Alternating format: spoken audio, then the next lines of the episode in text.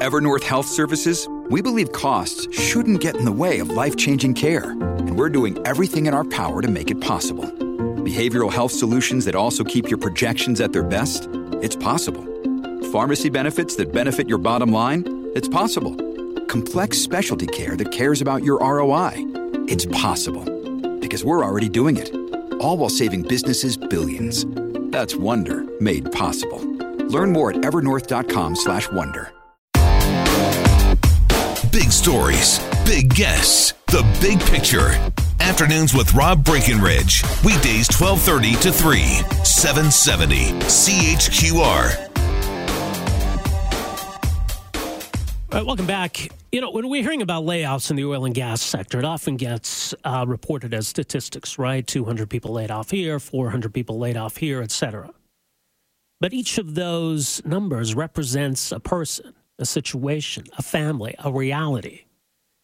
And it's virtually impossible to tell all of these stories, but uh, they are abundant. There's a new movie being uh, filmed in Calgary that, that attempts to humanize that side of it and the people who are going through all of this. Uh, so it's being told from a unique perspective. The, the movie is called Circle of Steel. It's about to wrap up shooting here in Calgary. Joining us on the line is the director of this film, Gillian uh, McKercher is her name. Gillian, great to have you with us here. Welcome to the program. Hi, thank you. It's an interesting backdrop for a movie, but tell us a bit more then about where the idea for this came from, from your perspective. Sure. Um, well, I have history in the industry. Both of my parents work in oil and gas in Calgary, and I um, I'm actually a chemical engineer, and I worked for a number of oil and gas companies all throughout my teenage years. And I did an internship with a company, and then I actually worked as an engineer for about four years uh, before I was laid off in 2016.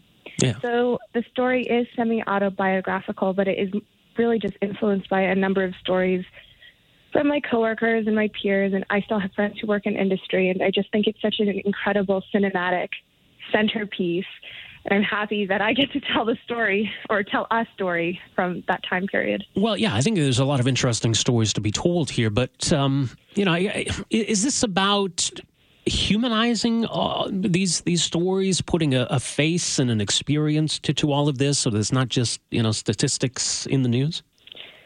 Yeah, definitely. I feel the um, I feel it's important to humanize an experience which so many people go through. It's not just limited to oil and gas, like any large corporate business that goes through massive layoffs. Um, it's a pretty brutal thing. I know that the film Up in the Air kind of highlighted it, but it was more from the people who lay you off. But to be a person who's laid off or to have the kind of this negative ambience of impending layoffs is so intense. Um, but I also think it brings out interesting things in people, this sort of impending doom. You get camaraderie, but you also get people who act erratically and quite depressed. And I'm just trying to sympathize with people like this. I mean, most people just want to go to work and have some stability, and to have something like this, which is kind of an existential crisis, I guess, is um, it's fascinating, and I want to sympathize with that. Yeah, well, and you know, I mean, as you say, these are people going to their job every day, trying to put uh, food on the on the table for their family. But of course, you know, there are these these bigger questions around the industry itself. And as much as uh, Alberta's is hurting and uh, mourning the loss of these jobs, there are certainly those who would say, you know, well, good. Uh, it's an industry that that needs to get smaller. It's an industry that needs to go away. And you know, these people are caught up in all of this. Mm-hmm. And I'm I made a really distinct choice to not try to be to look at this story or approach this story from um, a political or like a a high level political approach. Like right. really, this is just about people who their job happens to be in the oil and gas industry, and it is controversial for any number of reasons. Um, but the people who work there are just people, and I do think that. Um, a lot of people who work in oil and gas don't have the privilege or the time um, to make like these super large scale choices, which isn't to say people don't think about it, but if you have a choice between a hundred dollars a hundred dollars an hour or minimum wage, I think it's like extremely hard to to take the minimum wage job, especially if you have family or if you have parents to look after. It's like there is a choice, but there's not really a choice. And so I'm just looking at people in these situations who you know, they acknowledge the the controversy of their position, but they're also like, this is what I have. Right. I mean, if you don't do it, somebody else will. Right. hmm Yeah. There's another interesting aspect to the film because, of course, it's very much a male-dominated industry. Um, the the the protagonist of your film that's centered around uh, a, a, female character. Is is there a, a story to be sold, uh, told on that side of things? That is it is it a different kind of, of struggle for for women in this industry? Um, yeah, I do think that it's still. Uh, I think that the difference in gender um, parity is felt but I'm also quite optimistic. Like when I graduated university, I think it was like the most number of women who had ever graduated from engineering and like young engineers, I would say, um, like women who were like 32 and under, there was like, it's quite visible in the workplace, which is very new.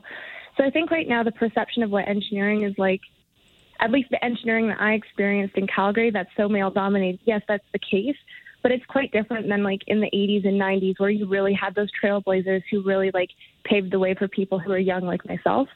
And so now you know um opportunities do exist and well like i i have to acknowledge there's like sexual harassment and some like pretty terrible things that happen in the workplace like that still occurs. But the po- the possibility for like women to thrive and succeed and also be like if they choose to be feminine or um that more themselves, I think that also exists. And so for this character, it's not it's not unlikely that you would have a female engineer who's like 23 years old in the field. Like I have a number of female friends who are all working rotations. So I think it's an accurate story for the time, and it also happens to be timely given um, the social climate today. Right, and and it's interesting, isn't it? Because uh, now you're you're in the filmmaking industry, and of course, all the stories we've heard about Hollywood and, and what's been going on, and of course, the fact that you know when it comes to to what you're doing here and directing a movie, that they're uh, it's still a very much a male dominated industry. Mm-hmm. I feel I feel so lucky to be able to do it. Like, in my opinion, it shouldn't be that that remarkable that I am making a film about a woman, but today it happens to be very important. Like it, it is a it's it's a feminist act to do that, and so I take that responsibility, and I'm glad to tell this story. And I'm really really thankful to my crew. Like we've had a, an incredible team um, put this together. So it's not just the story, but it's the people making the product and.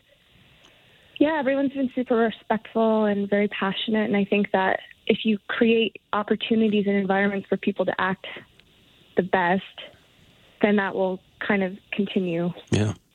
Well, it's no easy task making a film. Uh, in terms of getting this project off the ground, uh, I understand the Calgary Film Center uh, played a big part in that. hmm Yeah, I'm super thankful to the Calgary Film Center for being the primary funders for the project.